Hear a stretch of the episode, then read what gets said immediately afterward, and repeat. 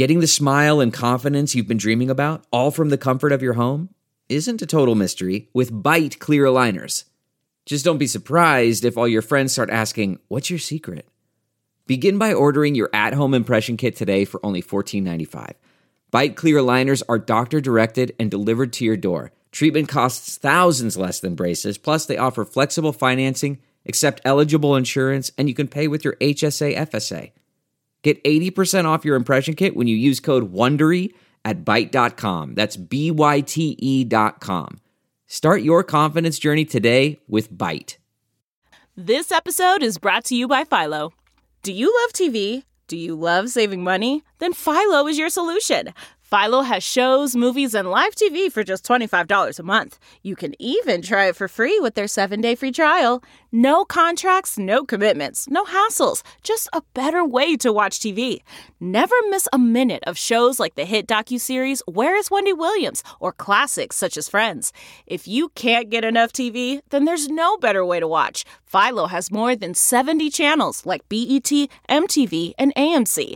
And the best part, you can try it yourself with their 7-day free trial. Sign up today at philo.tv slash poppods. That's p-h-i-l-o dot tv slash p-o-p-p-o-d-s to get 50% off your first month. Hey, this is Doug Pinnick from King's X, and you're listening to Talking Metal. May the groove be with you. All right, welcome to another edition of the Talking Metal Podcast. My name is Mark Strigl. How are you guys? Um, we're going to do two things here today. We're going to talk to Doug Pinnick, and we're going to talk about Ride the Lightning, the Metallica record. So before we do that, let's thank the people who support me on Patreon. Nick Beach. Hope you got your t-shirt, Nick. Let me know if you hear this. Um, Mrs. Metal Dan, Sam Warwick, Kato Yogava, Adrian Cusick, Dane Damage, Madison Hatter. Madison Hatter has some great music, by the way. She's a, a, local New Jersey girl who puts out some great music, plays in the city, even plays shows out in uh, LA. She's uh, worth checking out if you're into straight ahead rock, straight ahead hard rock. Uh, Seth B., Alan Janssen, Hank Reeves from Dash Vodka, the best vodka on the planet. John Simpson, Huckney Jacobson, Ed Ferguson, Denny Striegel, Patrick Sabin, Jerry from Salt Lake City, Blue Walsh 21, Victor Guzman, Gene Eugene DX, Sean Richmond, Mario Charance, Andrew Miller, Jeremy Weltman, Chris Riley, Johan Erdestrom, who is on this episode talking about Metallica with me, Stephen Rodriguez, Tommy Anderson, Gregory Muse, Kenny McCrimmon, Leo from Alaska, Brad Dahl, Dan Gurwan, Victor Ruiz, Sam Soupy, Drake, Matt Carroll, Joe Ryan, Jason Seth, Seth, sorry, Anthony Mackie, by the way, is also on this program. Uh, we give him a big shout out here. He's a Patreon supporter. Uh, Stephen Saylor, Ron Keel, Jean Francois Blas, James Bennett, David Gray, Fred Rutz, Mike Jones, Steve Hoker, John Boivari and Metal Dan and oh and Ed Ed Ferguson is on the show too. So Johan, Ed, and Anthony from numerous different parts of the world, literally Sweden, Ireland, and and the United States, Kentucky of here in the United States for Ed. Uh, those guys all join me on this episode to talk about Ride the Lightning. And the other person who joins me is Doug Pinnick. Been trying to book him on the show for years, excuse me, and finally got him. I'm drinking milk, by the way. How metal is that? Drinking milk. I don't drink enough milk. I need my calcium. I drink like soy milk and, and stuff, but right now I'm just drinking 2% regular milk. Tastes good. All right. Like you care. Here we go. Let's get into the episode.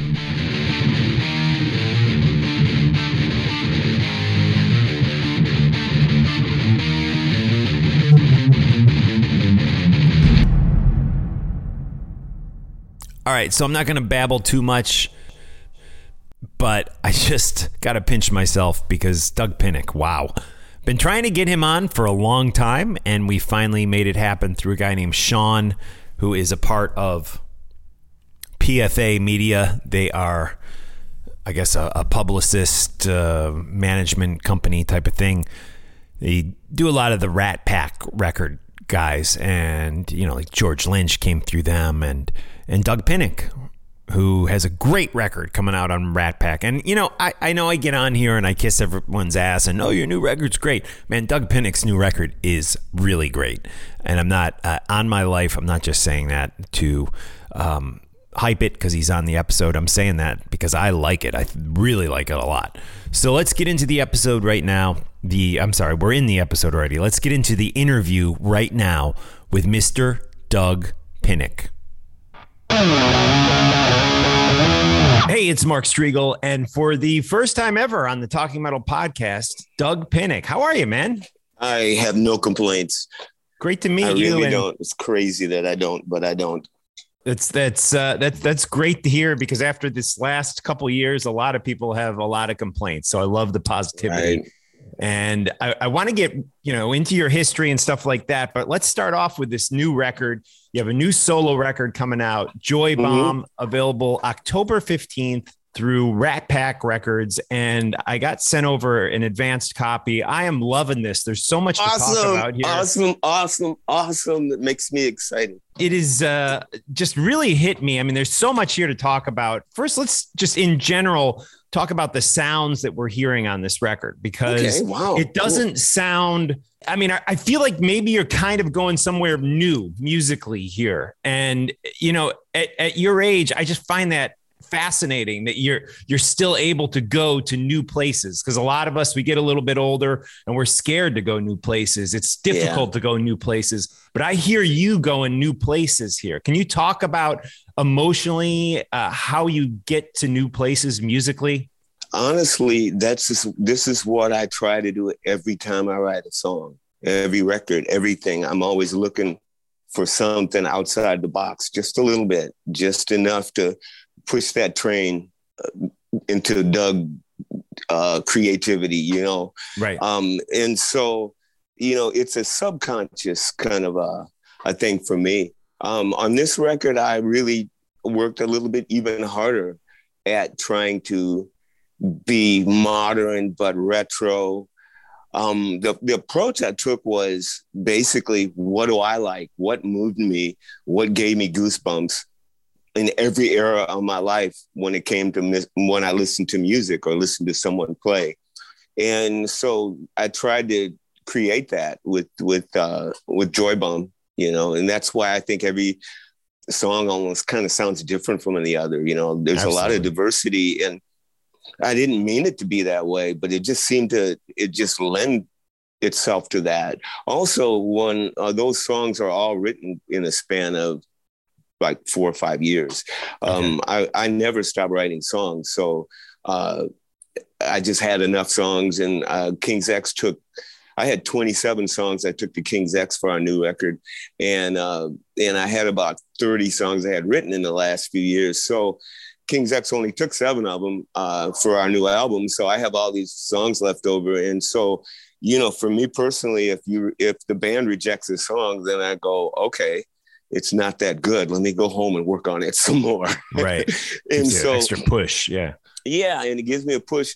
And so I just went home on these and picked these songs and just said, you know, Doug, just try to try to push it a little bit. Try to try to do something that's a little bit outside the box. And and I feel like I accomplished that in some ways for me personally. I don't know if anybody else even notices some of this stuff, but but uh but I did purposely just kind of wear my influences on my sleeve, you know, like social distancing. I tried to do slide you know, slide doing if you want me to stay. you know, I mean, right right there's there's always that that that there's always those things that I just go, wow, that was such a cool guitar part. Let me find that tone and write me a song. yeah with it, let, you us? Mm-hmm. talk about that song specifically because that is one of my favorites i mean it has this timeless vibe and those guitar chords like you said especially in the verse they sound like something out of like the late 60s early 70s but then you know the lyrics this is not the time to lose your mind um, those lyrics kind of bring me more into contemporary times with what we've been going through these past couple of years. I mean, obviously, even the title "social distancing" is this is this one? I mean, you said a lot of these songs were written over the past five years. Was Mhm. this one that you wrote during the pandemic? Well, I, I actually have to tell say it this way, and will answer all your questions. Is everything I write usually never has lyrics until I'm ready to put it out. So I had all these songs, and some of them came earlier, some came later. Um, I don't even remember when social distancing I wrote it. I just it was just in the pile of songs. And what I always do is when I write a lot of songs, it's like nine or ten in a row. I'll just continually play them, you know, while I'm riding my car or whatever I'm doing. And all of a sudden, something happens and I'll hear a chorus and I'll hear some words in my head and I'll go, that works for that. Yeah. And I, I rush home or whatever it is I do. Um, and I put it on, you know, so lyrics and melodies don't come to me easy. Songs do. I can write a song a day and it'll rock your brains out. But when it comes to melodies and words, it, to me, it's, uh, it's such a personal, deep thing. And if I want people to appreciate how hard I work on the music, but I but the most important thing is and most people are listening to the words and the melodies. Most people are. Right. So so I I write music for musicians, but I try to sing melodies for that average person who's walking down the street just wanting to hear a tune. Um, uh, a, tune about things they don't want to talk about, basically. right. Right. Well, I mean, let's let's get into some of the other lyrics. I, I like a yeah. wolf. Another song mm-hmm. I, I, mm-hmm. think is great. I want to sing something that's never been sung. I want to do something that's never been done. I, I love that vocal harmony. There's a really unique vocal harmony in the chorus that you hit there that I really like. Can you talk a little bit about maybe the meaning behind the lyrics? If there you know if you have a meeting or is it just something yeah. that kind of came out of you um a lot of times when i write a song there's there's there's just a feeling and um I, I, I barely remember writing that song because this one of my favorite songs on that record lyrically. Yeah. And when when I I like something that I wrote, it's usually because I don't remember putting it together. It just kind of it just came out, and I'm going, whoa! I want to do something that's never been done. You know, I thought I want to I want to sing something that's never been sung because I was at a place where I was going. I'm getting ready to do a solo record, and what else have I got to offer? Um, I can't rehash myself. And I have no respect for bands that just come out with the same old shit and never push the envelope. Right. And all, all my heroes most of my heroes have literally done that and I've lost interest after five or six records. I'm going, you're not giving me nothing no more. You're not wowing me. And I go, well, I, if I want to do what I do, I've got to somehow try to keep wowing people. And how do you do that? Well, you just keep being yourself and keep, keep, keep pushing the button and, and, and not be afraid and something inside me says you've got nothing to lose at this point in your life you know you you you've done what you've done and you are who you are. So just get out there and do it. And right. so that's what this song came from. Musically uh, you know i've had i have eight string guitars and i've been really into djent music a lot. And Meshuggah is like my favorite one of my favorite bands. Cool. And, uh, and, you know, and I love Periphery and I know those guys. I know both bands actually, but uh, um, they're very inspirational in the low mathematical grooves that they came up with because uh, it reminded me of the mathematical grooves of King's X, but in a more extreme measure um, you know, I mean, when I born when I wrote Born to Be Loved, and we ended that weird ending to it, you know, the ups and downs in the in the backwards time signatures. I'm hearing that stuff in Periphery and Meshuggah, but to an extreme, which gave me goosebumps. It inspired me. I went, whoa, let's we can go farther than this. And you know, because everybody just pushes the envelope. You know, I mean, King's X dropped detuned, and then and I hadn't didn't really hear of anybody that was drop detuned, even though there was bands that were. And you know, and then uh, a few years later, everybody was drop detuned, and I right, thought, right. well, I'm gonna go, I'm gonna go down to see then. And Dogman comes out, and I went blower. You know, it's like a lot of things. Things are reactionary. I just want to push the button a little bit more. I don't want to just be mundane in in the art that I make. You know. Right on, right on. A couple more uh, little bullet points on the album. Again, Joy mm-hmm. Bomb mm-hmm. by Doug Pinnick out October 15th. A Long Way from Home, great song. I love the darkness that this song has. But then there's maybe it's just me, but there's little bits of like hope and joy that I feel come through. Like even like the the little guitar lead there, there's like a little happiness or something that comes through. Can you talk a little bit about that song, "A Long Way from Home"? Oh yeah, you know, I remember I wrote that song. The, with that song is I, I got 12 string bass. You know, I've been playing this 12 string bass for a while, and, and a few songs in King's X. And doing the KXM record, uh, the last KXM record, George brought out his 12 string guitar. And I thought, wow, I'm going to pull out my 12 string bass. And we wrote a couple songs with it. And in the studio, just the three of us without all the hoopla over all the mixing and the, all the shit that comes on after you mix a record, but just the three of us together, both 12 strings created this sound I had never heard before. Right. It was like it was like the Beatles and the Mission on steroids, you know. And wow. uh, whoa, I like this sound. And so I wrote several songs with the 12 string, uh, uh, um, and uh, that was one of them. Uh, there's another song on the album too. I think is uh, "Slaves" is is with 12 string bass and 12 string guitar. Wow. I went out and bought a I went out and bought a Rickenbacker 12 string and thought, okay, I'm gonna use a Rickenbacker 12 and my, you know, so and that's why that there's a really w- different kind of tone to it. Um, and a long way from home, literally, I was just thinking, I had no lyrics and nothing in my head. And I thought, you know, the old blues guys used to just say the same thing over and over again and then cap it with a with a ending. Or like one time I was watching Iggy Pop I was on tour with uh, Living Colour, fronting them actually for wow. ten shows in in Europe, and Iggy Pop played after us in front of forty thousand people. It was cool, but uh, Iggy Pop and I, I was into Iggy, but I never really paid attention to his records or nothing. I was just he's just a icon, and I just had yeah. much respect for him. But I literally got to watch from the side of the stage in the first song, he kept going, no fun. And he said, no fun.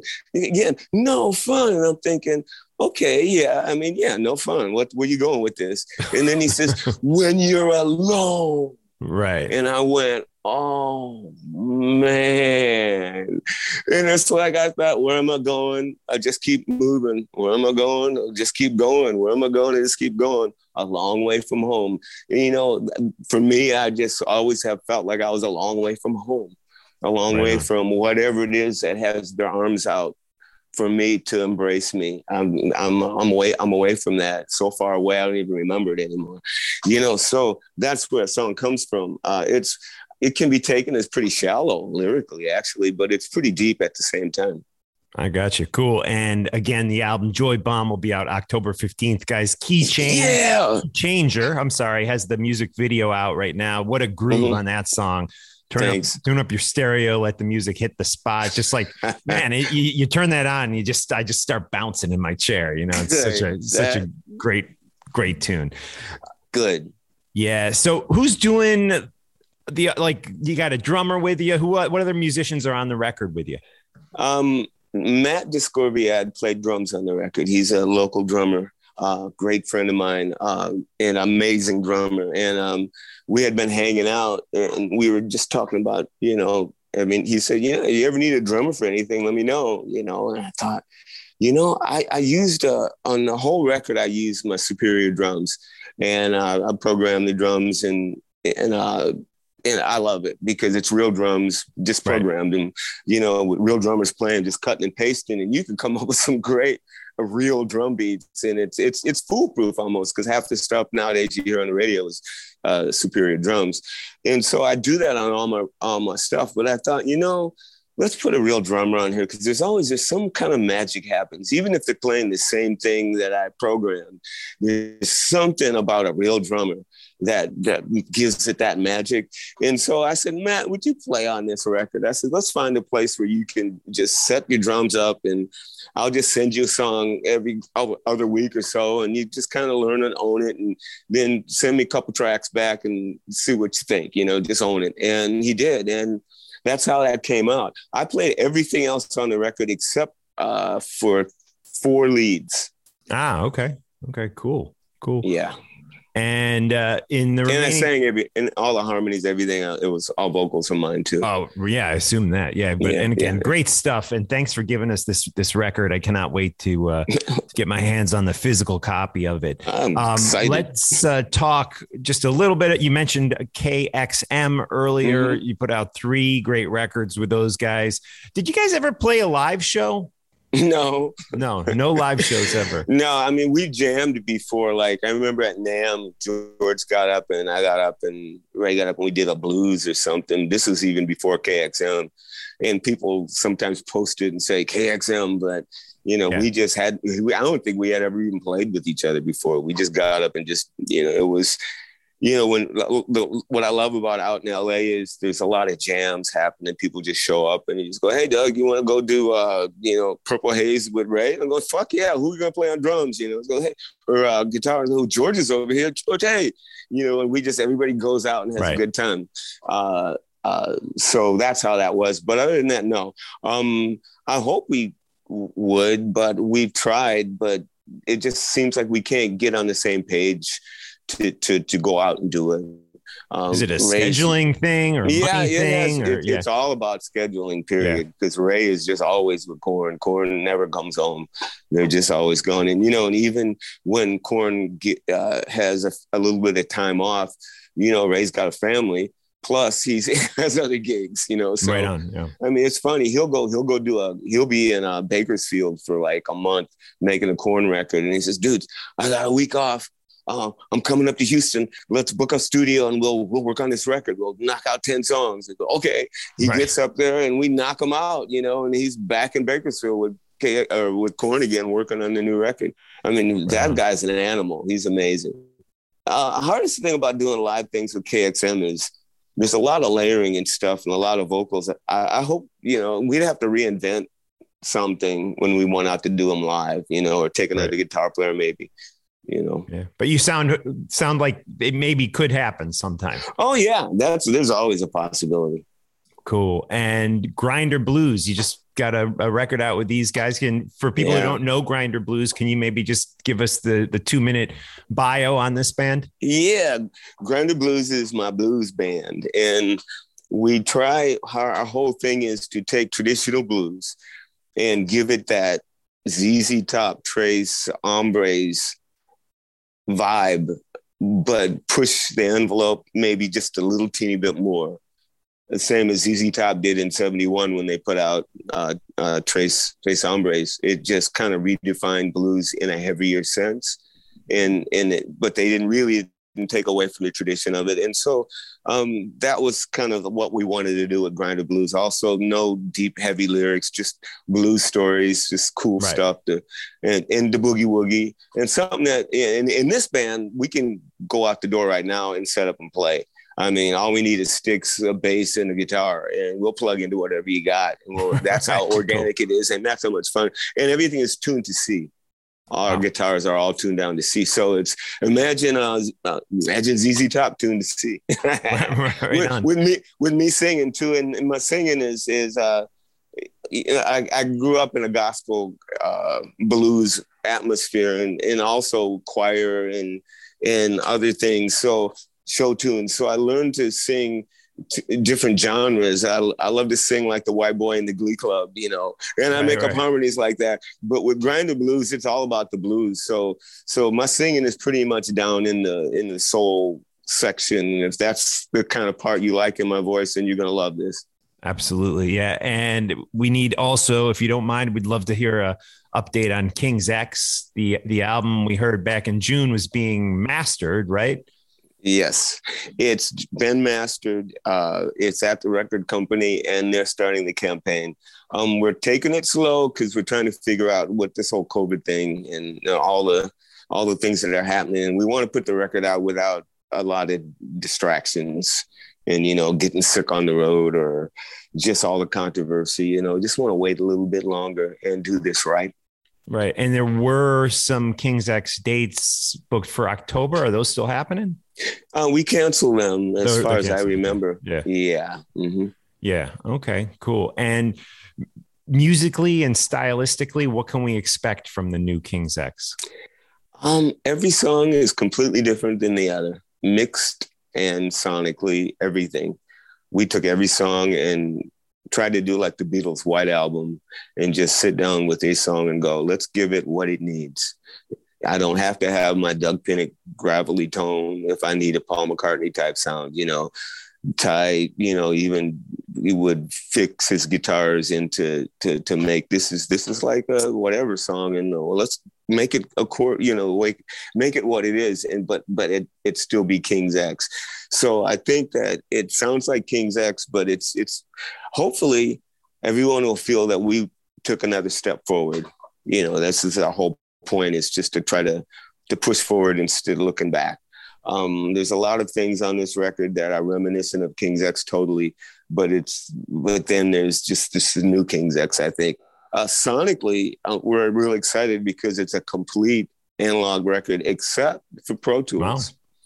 It was laid down with an, uh, analog everything, and it was mastered on analog tape and uh, even EQ'd with analog tube uh, EQs to saturate the tape to get compression instead of digits. So there, it's there's no digits on this record. So when you hear it, it's going to take you back a little bit. It's it sounds like you put a real record on in the 70s. It sonically, it's like things jump out at you and then they don't. It's like you go, wow, the bass is huge, but I can hear everything else because you can like put your hands in it almost. And uh, Michael Parnin just did an amazing job, a painstaking job, is to to get it to sound like a, a record that you can put on and play forever. And I can't wait till we put the records out. I think we're going to put a double record, a double album out, and and you play on 45 to get the best quality out of it.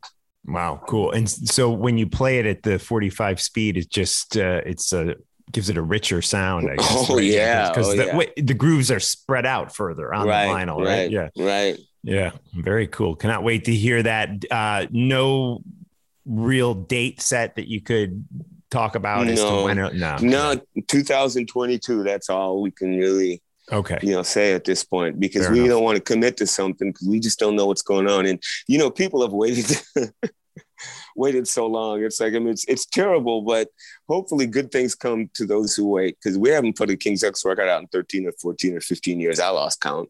Right on, right on. Last uh, question before I let Yeah. you go. Um, loved seeing you do the Hendrix tribute. That would I think I saw that in Newark, New Jersey Ah, last time you were out on the road. That was so much fun. Do you enjoy going out and paying tribute to people like Hendrix? And and would you ever consider doing something like that again? I hope they call me back again. Um, I had so much fun. A couple of the biggest things was because I was I was the pup out there. You know, I'm the, uh, you know I'm usually the oldest, and everywhere I go, I'm the old guy. You know, and um, and in this lab we had you know we had Billy Cox. He's ten years older than me, and Right, and uh, uh, you know uh, Taj Mahal and people like that. And it was like so nice to sit and listen to them tell me stories about the old days. And I learned instead of me running my mouth about what I, you know, oh yeah, you should have been back in 71 when I saw Black Sabbath. You know, they they'll they're telling me things and I'm going, oh my God, you were there. Right, you know, right. it's just so good. And they they encouraged me too. They uh it was like they they they were like a big brothers that would kick me in the butt. Like Taj Mahal said to me, he said, dude, you a badass bass player. And I'm going, thanks, man. And he goes, I can't stand bass players with picks. Cause you know, I'm a bass player and I come from a family of bass players, but you make it work. And I went, whoa. And it, Billy Cox runs up on stage one day and says, dude, what are you playing through? Let me see this pedal. And I go, it's a Doug Pinnick pedal. Uh, It's my signature pedal. He goes, what's it do? I go, everything. And I said, I don't know how to show you because we're going to do a sound check. And, and I says, all you got to do is go on uh, YouTube and look up the pedal and you'll find out everything. And I felt like, oh my God, I'm telling Billy Cox to go look up my shit.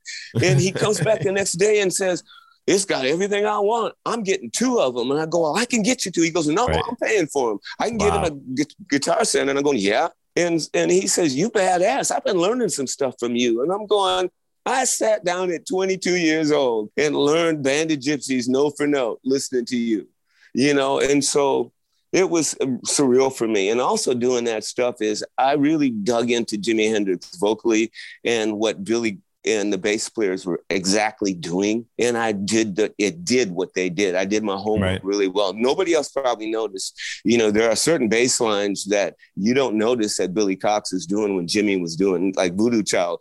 Billy didn't play the riff that, that the Jimi Hendrix did. But whenever you go see a live band do it, they're going doon, doon, doon, doon, doon, doon, doon but the bass player was playing uh, Bo Diddley, chunk, chunk, chunk, chunk, chunk, chunk, chunk, oh, and wow. Jimi was going dun, dun, dun. So little things like that, I noticed was wow. And uh, you know, uh, it was just so much fun. I could talk about that all day because right. that was some of the that was one of the highlights of my life to be on a stage that big and be belting on Jimi Hendrix. And his even his sister said that that uh, I really I was one guy that really brought the the memory of her brother wow. back, and she gave me a compliment on it. So it was really surreal for me. Yeah, yeah, that was that was great. We hope you can uh, get back on stage with with that type of tribute. Have you done any other yeah. other tributes besides the Hendrix one? Well, nothing live, but nothing I, have done yeah. a lot of a lot of the uh, uh, Bob Kulick uh, tribute right. albums that he put out. I've, I've sung on those a lot. But Jimi Hendrix is somebody that I could do naturally. Yeah, our voices are similar in some ways. And so that was the fun of it too, because I could smoke weed and still go out on stage and sing those songs because right. they weren't too high. Jimi Hendrix's songs are in my range where I didn't kill myself every night like with King's X. Yeah. And so that was a joy to not be able to struggle right on. and know that I was going to get hit the notes without embarrassing myself. With King's X, it's really rough. There's we we sing some really tough vocal parts and harmonies that I have to be up for, and at, at this point in my life, it's a struggle and I don't execute them as well. And it's, and, you know, I'm, I'm at a point where I need to start making some decisions as to what I'm going to say and what I'm not anymore. Okay. You know? Okay. I hear you. Well, we, we cannot wait for the new King's X. And in the meantime, we have the Joy Bomb record from you coming October yes. 15th, which is just a great listen. I highly recommend it to our listeners. And uh, so great talking with you, Doug. Thank you for your Thank time. you. Thank you so much, man. Hope to talk to you again. All right. Special thanks to Doug Pinnick for joining me, and we are going to talk Ride the Lightning in just a minute with Ed, Johan, and Anthony, three people who support me on Patreon.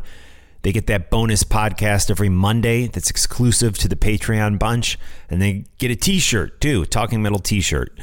Um, please join me there. It's the best way to support me and support what we do here. There is a new episode of Talking Rock out. If you haven't heard that, you can you can find that.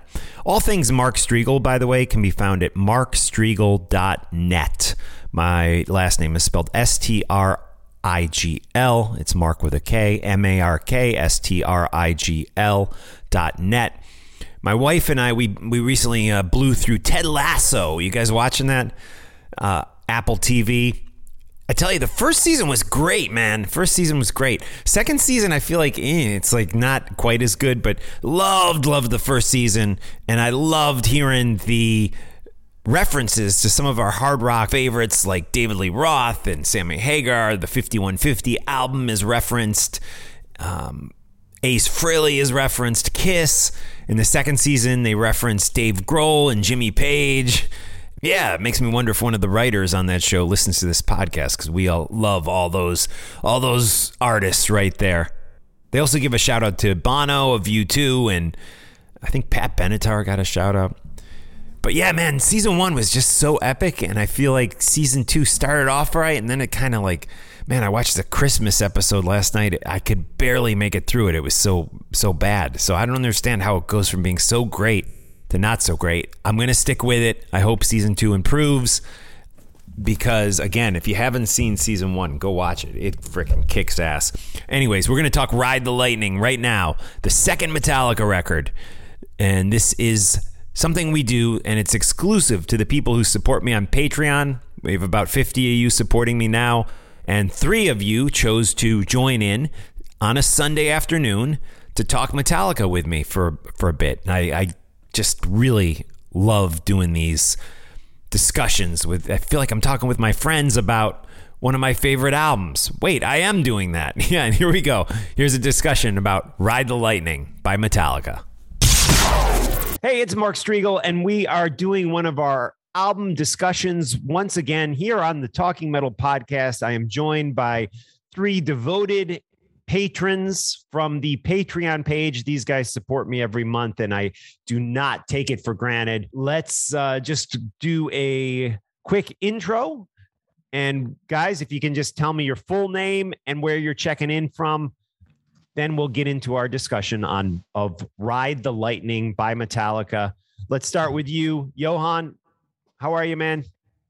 Doing good. I'm calling in from Sweden, as always, uh, as on a dark always. and rainy night. And where are you in Sweden exactly? Uh, I am in the south of Sweden, in a town called Ljungby, uh, 1.5 uh, Swedish miles from the place where Cliff Burton died. So Metallica has a you know a special place here in our town. It's a big attraction uh, to go to the stone. Uh, a lot of people from all over the world go there. So it is what it is. Yeah, and you've posted pictures of yourself standing there, I believe, in a Talking Metal T-shirt. If I'm correct, right? Yeah. Yes, you're correct. awesome. And speaking of Talking Metal T-shirts, uh, I know you guys can't see Ed, but he is wearing his today. Thank you, Ed. And Ed, remind us where you're checking in from. Lexington, Kentucky. Awesome, Kentucky, the United States of America. And Ed, as always, you have uh, your album represented in the back there. I can see I the do. Ride the Lightning vinyl. And we will talk about that for sure in just a minute. But first, we have one more introduction. Who else do we have here? We have Anthony here, calling in from Ireland. Anthony Mackie, great to see you. Thank you for joining us. Let's let's get right into it. I'll share a little bit up top here. I'm uh, riding the mute button because I have some barking dogs here. And and guys, if you can hit your mute button when you're not talking. But we did a vote on the Patreon page. We had a lot of people vote, but not so many checking in for the actual discussion. Uh, and Ed, you helped pick these. You didn't help. You actually chose these albums. You gave me even a longer list that I kind of mm-hmm. narrowed down.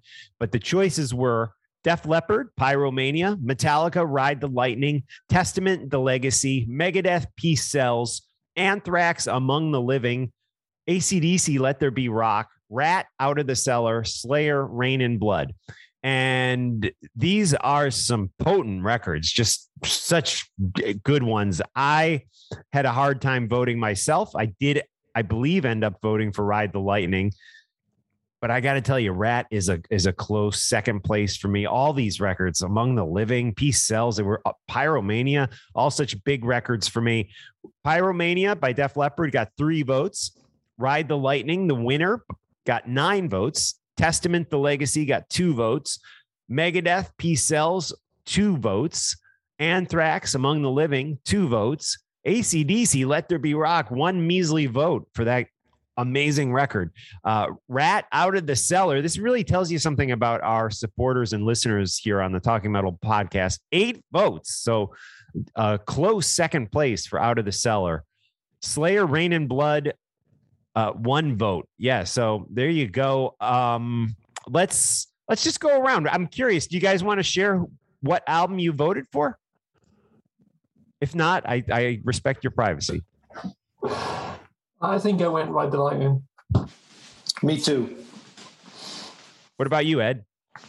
Yes, Reign and Blood is probably my favorite of all time, but I felt like we needed to discuss Ride the Lightning first. Okay, there you go. So the four of us voted for this record.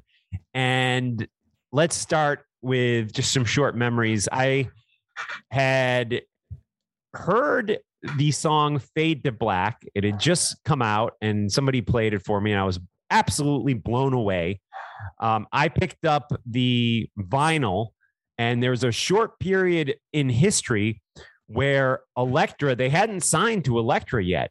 So a lot of people say, oh, well, Ride the Lightning was the first record they released on Elektra when they signed to a major. True, but not true because it was originally released as an independent on Megaforce for about three to four months before they signed to Elektra prior to Master of Puppets being released, obviously. And Elektra then stuck their, you know, uh, brand on it and re released it and got it, you know, major distribution at that point. I'm lucky enough to actually own the very rare Megaforce pressing of it without the Elektra name on it. I I, pr- I have a lot of pride in owning that. It is uh sorry about the barking dog. Uh, it is one of my favorites. But yeah, so just an amazing, um, amazing ride for me. While my dog settles down, I'm going to actually throw it over to you, Ed. Your initial memories of this record. When did you first hear it? Here's a little throwback to the past for a lot of your listeners, probably. There used to be a show on our local rock station that uh, would come on every Thursday night around 11 o'clock. It lasted for two or three hours called The Metal Shop. You ever Yes. listen to that show growing up? Yes. Yeah, I remember it. Yeah. Yeah, well, um, of course, I told you about uh, how difficult it was for me to listen to metal growing up, and It was like a syndicated radio show. So it would, you know, probably recorded who knows where, LA, New York, somewhere. And they would, I think it was New York actually, and they would, they would so. syndicate it then into different local markets. So not everyone in the country had access to it, but in certain FM markets, you could hear it. that's right. And and lucky for me, my parents uh, made a bedroom for me on the other end of the house, and I'd be up late at night listening to the radio. And then one night, I discovered that show, The Metal Shop. I think in the spring of '84, just a few months before Ride the Lightning came out. So one night, I'm up listening to the show, probably around midnight, and I remember them announcing they were going to play a couple of songs by Metallica off their new record, Ride the Lightning. And just hearing that band name and the title of the record was exciting. So, of course, I kept my ear glued to the radio. And I believe the first thing that they played uh, was Ride the Lightning. And I was just blown away, you know, from the first sound of those bar chords, you know, that riff and Ride the Lightning. It's just so raw and electric and heavy. And and you're starting to hear uh, more of that heavy juggy sound that we started to hear in heavy metal as the years went on. And then right after that, they played uh, "For Whom the Bell Tolls," and of course you hear that descending juggy metal riff, and it just had me hooked. And then Which was done on bass, by the way. That you know, dun dun dun dun. That yeah, was the a lot guitar. of it was. That's right. That that little Uh-huh. that was that was Cliff. Yeah. Yeah. So I had this, you know, terribly exciting metal moment where I'm discovering Metallica. I run to the mall and I buy this on cassette. I bring it back home and start playing it. And then I was blown away all over again, hearing my very first real speed thrash metal song. You know, about that time, the fastest thing I was listening to was uh, Raven, some Motorhead, that kind of thing. Uh, but, you know, you put on Fight Fire with Fire, and just that acoustic introduction tells you that something awesome is about to happen. And of course, you know, they crash into that song and they start playing that blazing fast thrash speed metal riff to start the song off, and the drums come in. And I was just in metal heaven after that. It was awesome. Absolutely. I mean, uh, yeah, I was trying not to jump in and cut you off, but so much to unwrap there. I mean, just first of all, the song Ride the Lightning, the second song on the record, his vocals, James's vocals on that are so fierce. I mean, he he never in some ways he never really went there uh, again eh, with that shrieking. It was just I don't think he could nowadays, but wow, I mean, what a vocal performance uh, specifically on that song and throughout this record. And the it be really side one of the record became the blueprint for all thrash records that that followed from you know Slayer to Armored not Armored Saint uh, Agent Steel to uh, just to Exodus where it was that like mellow beginning into just complete chaos. Now we we hear about oh well thrash it was Metallica Megadeth Slayer. I hear that so much but the truth is for people who lived through it there was nothing like Fight Fire with With fire No. out there. This raised the bar. You listen to Slayer before this record, you listen to any band, any band before this l- record. This was thrash ground zero, man. This is where it, it began with that song. There was nothing like that on the planet. I'd heard hardcore, I'd heard punk, I'd heard metal. When I when I put on Fight Fire with Fire, I didn't know what to make of it. You know, I bought mm-hmm. the record because of Fade Fade to Black, and the first time I heard Fight Fire with Fire, I didn't know if I liked it. I didn't know what was going on. All I knew was that I was rattled to my core by that song, and then I listened to it again and again, and then I was hooked. I mean, that song was so in- insane for that time. Uh, I will also just before I throw it over to one of the other guys. This is my favorite Metallica record. In some ways, you know, Master of Puppets is a better record. I, I really think it's it's and that's my second favorite. But and in some ways, I feel like it should be my first because I know it's better. I know the sound is better. I know the songs are better. I know they they matured. But there's something. There's like a innocence and a a organic carelessness and like we don't like this out of control feeling to ride the lightning that makes it more exciting to me uh, for just slightly and and again those two records are two of my favorite records of all time i mean kill 'em all great but the the leap between kill 'em all and ride the lightning the first metallica and the second metallica record to me is is massive. I mean, you know, and I've even heard them say, hey, we were kind of trying to be like Motorhead with Kill 'em All. But what they did with Ride the Lightning to me blew the doors off a whole new uh, world in for heavy metal, what metal was going to become. And you mentioned the name Metallica. How brilliant. I mean, these were kids. These guys were like 19, 20 years old. How brilliant to call your band Metallica from a marketing level. I mean, and I'm sure that's probably not something they thought of, you know, but wow. Let's let's throw over to uh let's go to Anthony next. Anthony, Ireland, uh, a different part of the world from the States. Obviously, when do you first remember getting into this record? Were you a fan from the get go? Was it years later that you got into it? Let's talk Ride no, the Lightning from your well, personal, uh, you know, position. Well, Ride the Lightning was my was my first Metallica album that I got into, and it was new out at the time. Um, I remember my well, my brother at the time. Well, he's still my brother went over to England for a holiday, well, to visit family, and came used to come back with records. So he came back with, I think, I'm pretty sure Ride Lightning was one of them, but he also had like, uh, I guess, Accept and things like that. And these are albums that you couldn't get in Ireland; they were imports here. So they were on the Music for Nations over here. The uh, British label, and like Anthrax and things like that were also on Music for Nations. And he, he came back with a few albums in Queensryche and a compilation album called Hell Comes to Your House, which was a compilation of metal from Music Music for Nations.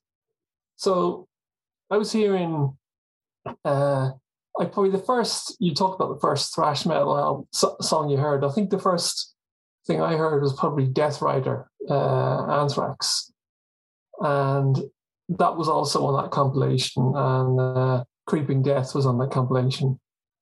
Um, I have distinct memories of just standing at my family stereo playing this this album and creeping death coming on and just being stopped like what is this? Like, and I just stood with my head to the speaker for the length of the song. And yeah, it felt like everything is new from now on. Right.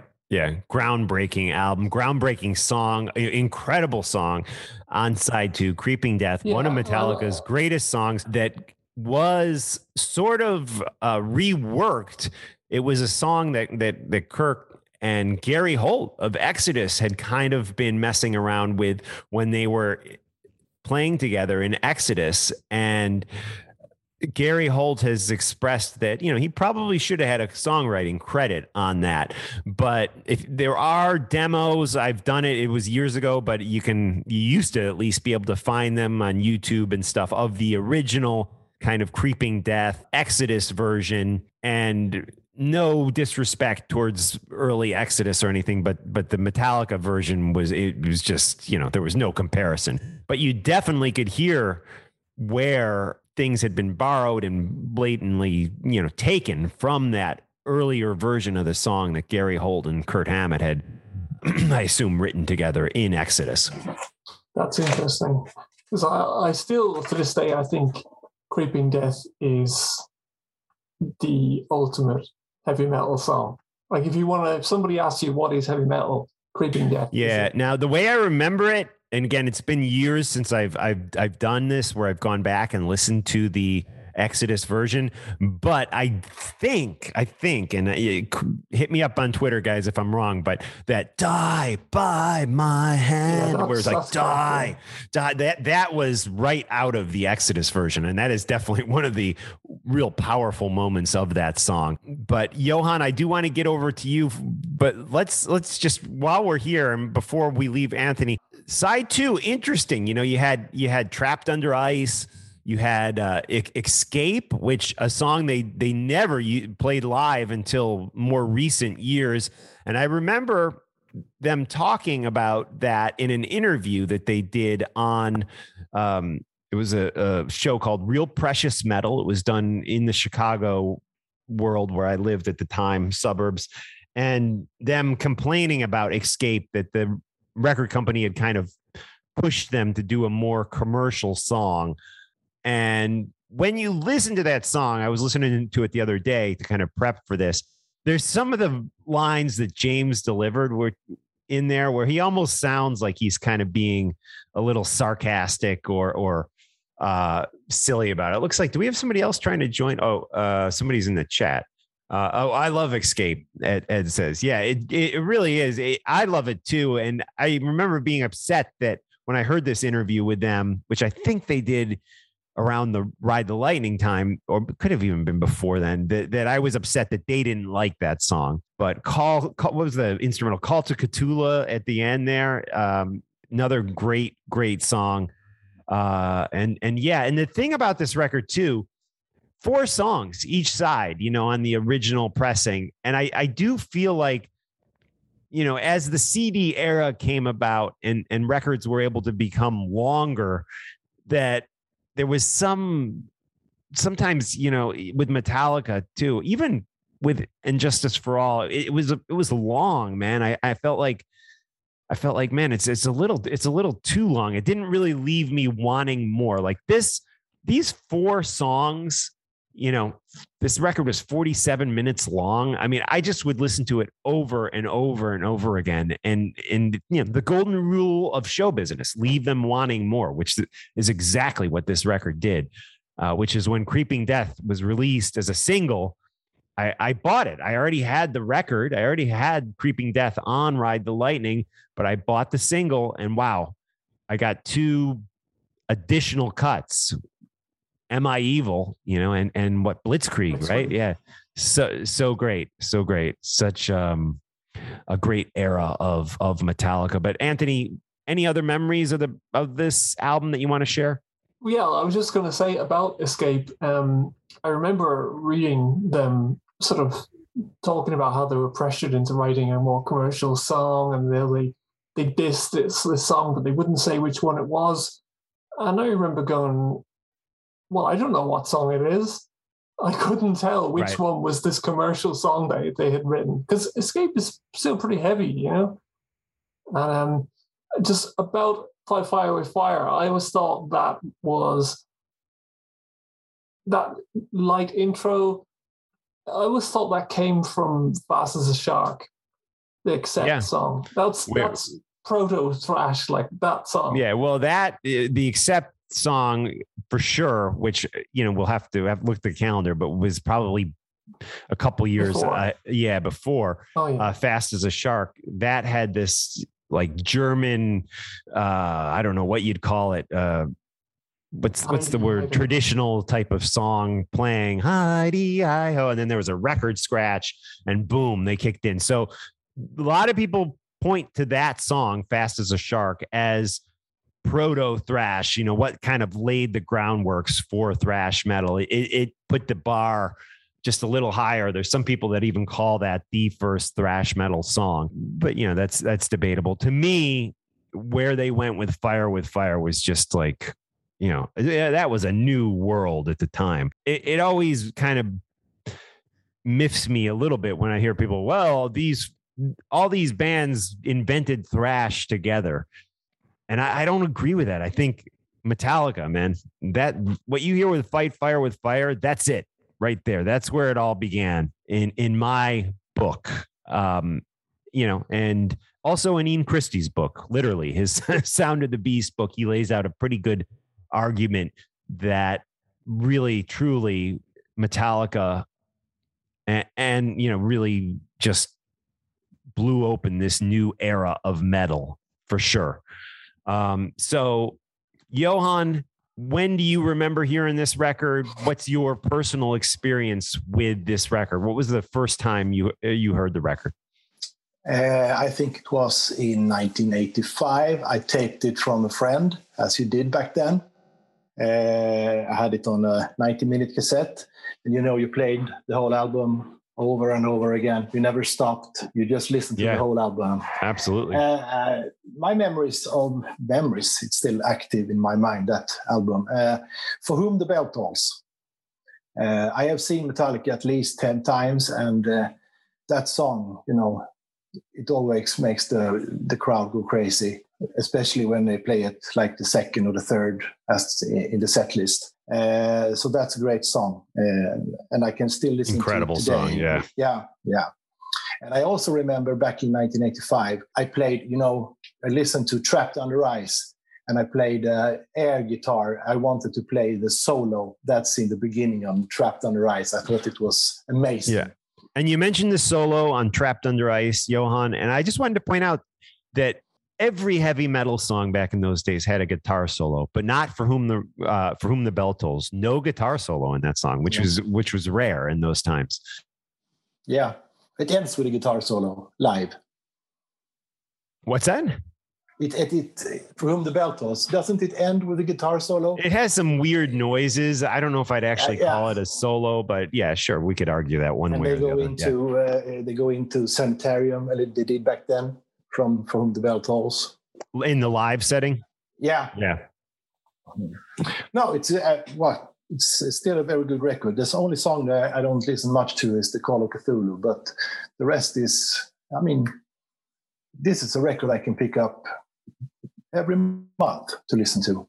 Some right, song, and, and, you welcome welcome home Sanitarium off of uh, the Master of Puppets, the next record. I always felt like that was them kind of saying, okay, but we need we need something that's you know similar to Fade to Black. We need to kind of uh, do that again, and that was always the vibe I got from Welcome Home Sanitarium. An incredible song, but even kind of the the mellow guitar part at the beginning, it's very similar to fade to black as that open E and then the B note on the fifth string. And I guess that would be like an F sharp on the fourth string. It's it's a very similar uh, sound and and a lot of the same exact notes actually. A great song though. But yeah, yeah, back to you. Sorry, I didn't mean to cut you off.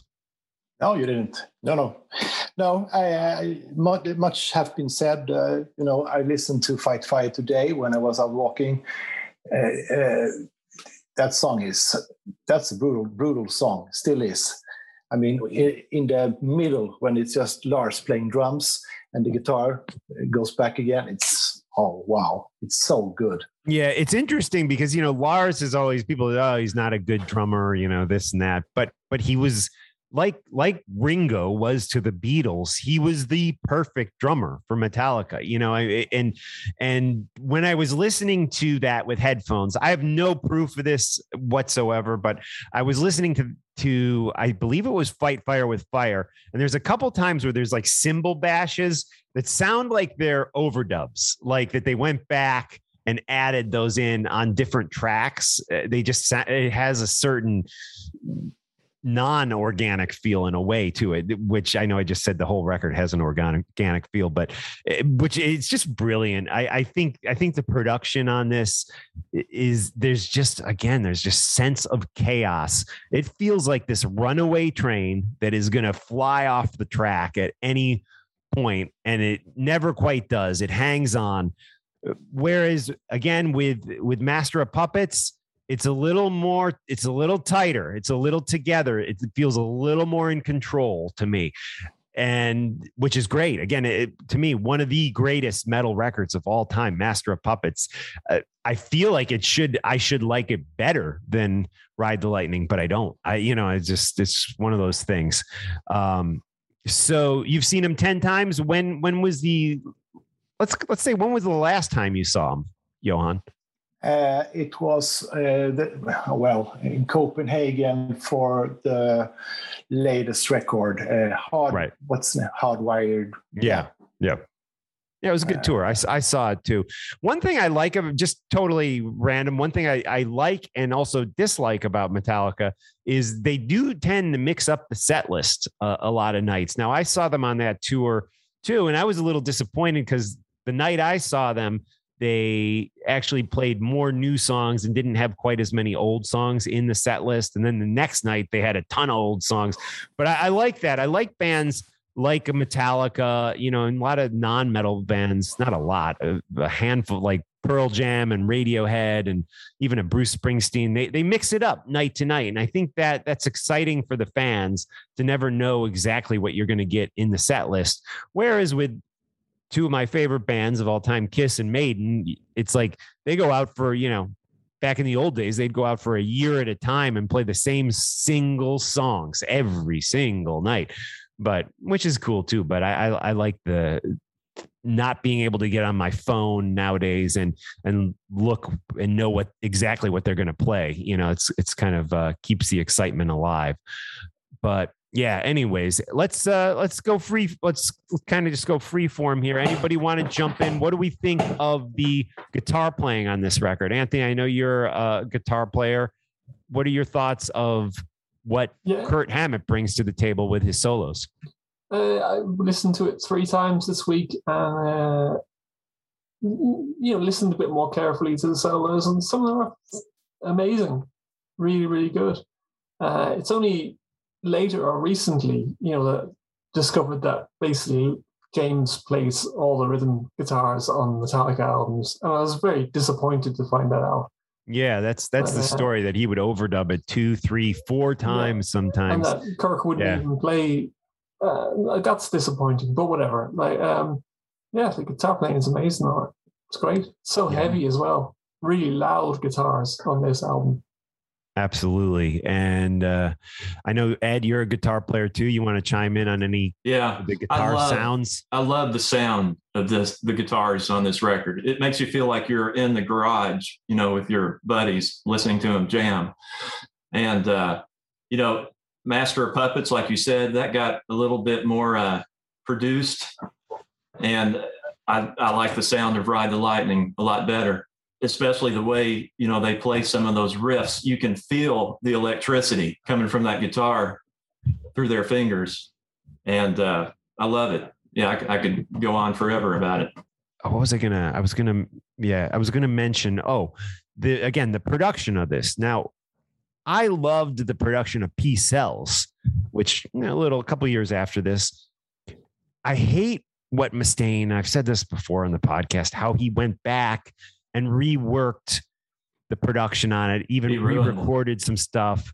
I, I, just can't stand that. Can you imagine if Metallica went back and re, you know, oh well, we don't like the production on this record and redid it? How how horrible that would be, you know? Uh, and and I I just every time when I listen to Sirius XM, you know, and, and a Metallica uh, Megadeth song comes on, it's like these new recorded, re-recorded versions. They're not even remixed and remastered. Like he added like parts to it. Yeah. Mm-hmm. But, and they sound yeah. like shit as well. Yeah, it's sad. Yeah. So thank thankfully Metallica hasn't done that, but they have are, been releasing all of these remastered. Like this is a remastered Ride the Lightning. Okay. Um, I, and but, but luckily there's not a huge difference. You know, like you hear in Mustaine's remixes where he turned the bass up too loud and yeah, well, like remastering, you know, the mastering process, they're not going in and shifting levels of, you know, okay, let's make the guitars louder, let's bring the drums down, let's remove that gated reverb off the snare there. They're not doing that. They're taking the actual mix down and just tweaking the the entire EQ of it, you know, mm-hmm. where so there's yeah, they, they they can definitely mess with the sound by mastering, but not as much as they do when they remix and even in yeah. Megadeth's instant re re-record it. But I don't, you know, this is a, a discussion about Ride the Lightning that we are currently going to wrap up. Uh, so we'll move away from from Megadeth, and uh, I just again such such a warm place in my heart and such an, a, a to this day an emotional reaction that I have to this record when I when I put it on because it brings you back. You know, it really brings you back to a place that that you were when when you, when you were a kid. And you know, listen, we're all getting older, and I, I try to stay open to new things and not be the the grouchy old man. Of, well, when we were kids, you know, I don't want you know I don't, I don't want to be that guy. But sometimes I am that guy, you know, and, and, and, and with this record, there's nothing nowadays that that makes me feel like I feel when I hear this this record. But uh, we're down to our last three minutes, so I do want to give you guys the the mic. Johan, any last thoughts or anything you want to share with us before we log off for today? Oh, what can I say that hasn't already been said? But I tend to sometimes Ride is the best Metallica album, sometimes Master is, and sometimes And Justice for All is. Right, so I'm with you. Those three albums is my. It varies, you know. Yeah, uh, and you know, people put down the Black record. I think just turned thirty, right? I, you know, I, I think there's some really great moments on that. Maybe we'll save that for another podcast. But for sure, I'm with you. Those three records for for me too. Um, I, I would put in Kill 'Em All in there too. That was a big record for me too. I don't know if Kill 'Em All, if if I'd go Kill 'Em All over in And Justice for All, but but yeah, a, a, discussion for another day. Ed, final thoughts we're down to our final two minutes so i'll give you about yeah. 30 45 seconds. Any yeah, final just, thoughts? I love this record to this day. I listen to it pretty much on a weekly basis. I play several of these songs on guitar for fun all the time. The lyrical right content you know you can still relate to it as a 50 year old man yep. as you would when you were a teenager because they're instead of talking about girls and partying or losing your girl they're talking about things that we uh, fear and or social issues that we're all we struggle with our whole life and it's it's a timeless record yeah I mean, even even depression and suicidal thoughts and, and fade to black. I mean, that's a that's some mm-hmm. heavy, heavy topics there for sure. Yeah, and we are down to our last minute. Anthony, any final any final words here? Uh, just that this is pretty much the template for a lot of the metal albums from the next the following 20 years correct. I'm with you 100% on that. It opened the door to a new era of metal that you know again, read Ian Christe's book. It's a great read. Uh, but Sabbath and Metallica, the two most important bands in metal, according to Ian Christe, and he really lays out a good argument for that in his book, Sound of the Beast, which is probably like 10, 15 years old at this at this point, but uh, still a great read that I go back and, and look over every now and again. Anyways, thank you guys. Thank you for supporting me on Patreon. Thanks to all the other supporters on Patreon. We really uh, appreciate you guys. And uh, yeah, so for now, signing off, and we'll do this again real soon. Another uh, another album. We'll vote on Patreon. You can join me there, guys, for as little as two dollars a month. Thank you. Thank you. All right, guys. Thanks for joining me on the Talking Metal podcast. Support me on Patreon. Follow me on Twitter at Talking Metal. And then I have this other Twitter account that's at Strigl, which I, I, I wish I could combine the two but uh, for the time being, I'm holding on to both of them. I don't know. I heard it's easier to get verified if the actual handle is your name, but I barely have any followers on the Strigl handle. But I don't know. I gotta. I think I gotta figure out which one to keep going. I mean, right now I do more on at Talking Metal, so I guess follow follow me on both. Why not? Right? All right. Talk to you later, guys. Have a great week.